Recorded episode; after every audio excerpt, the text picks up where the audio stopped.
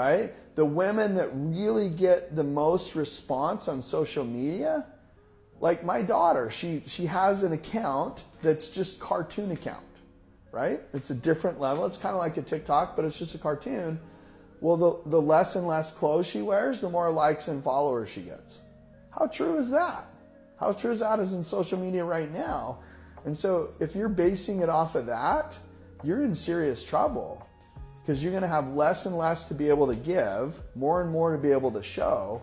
And eventually, guys are going to say, I've already seen all of you. There's nothing else to really desire.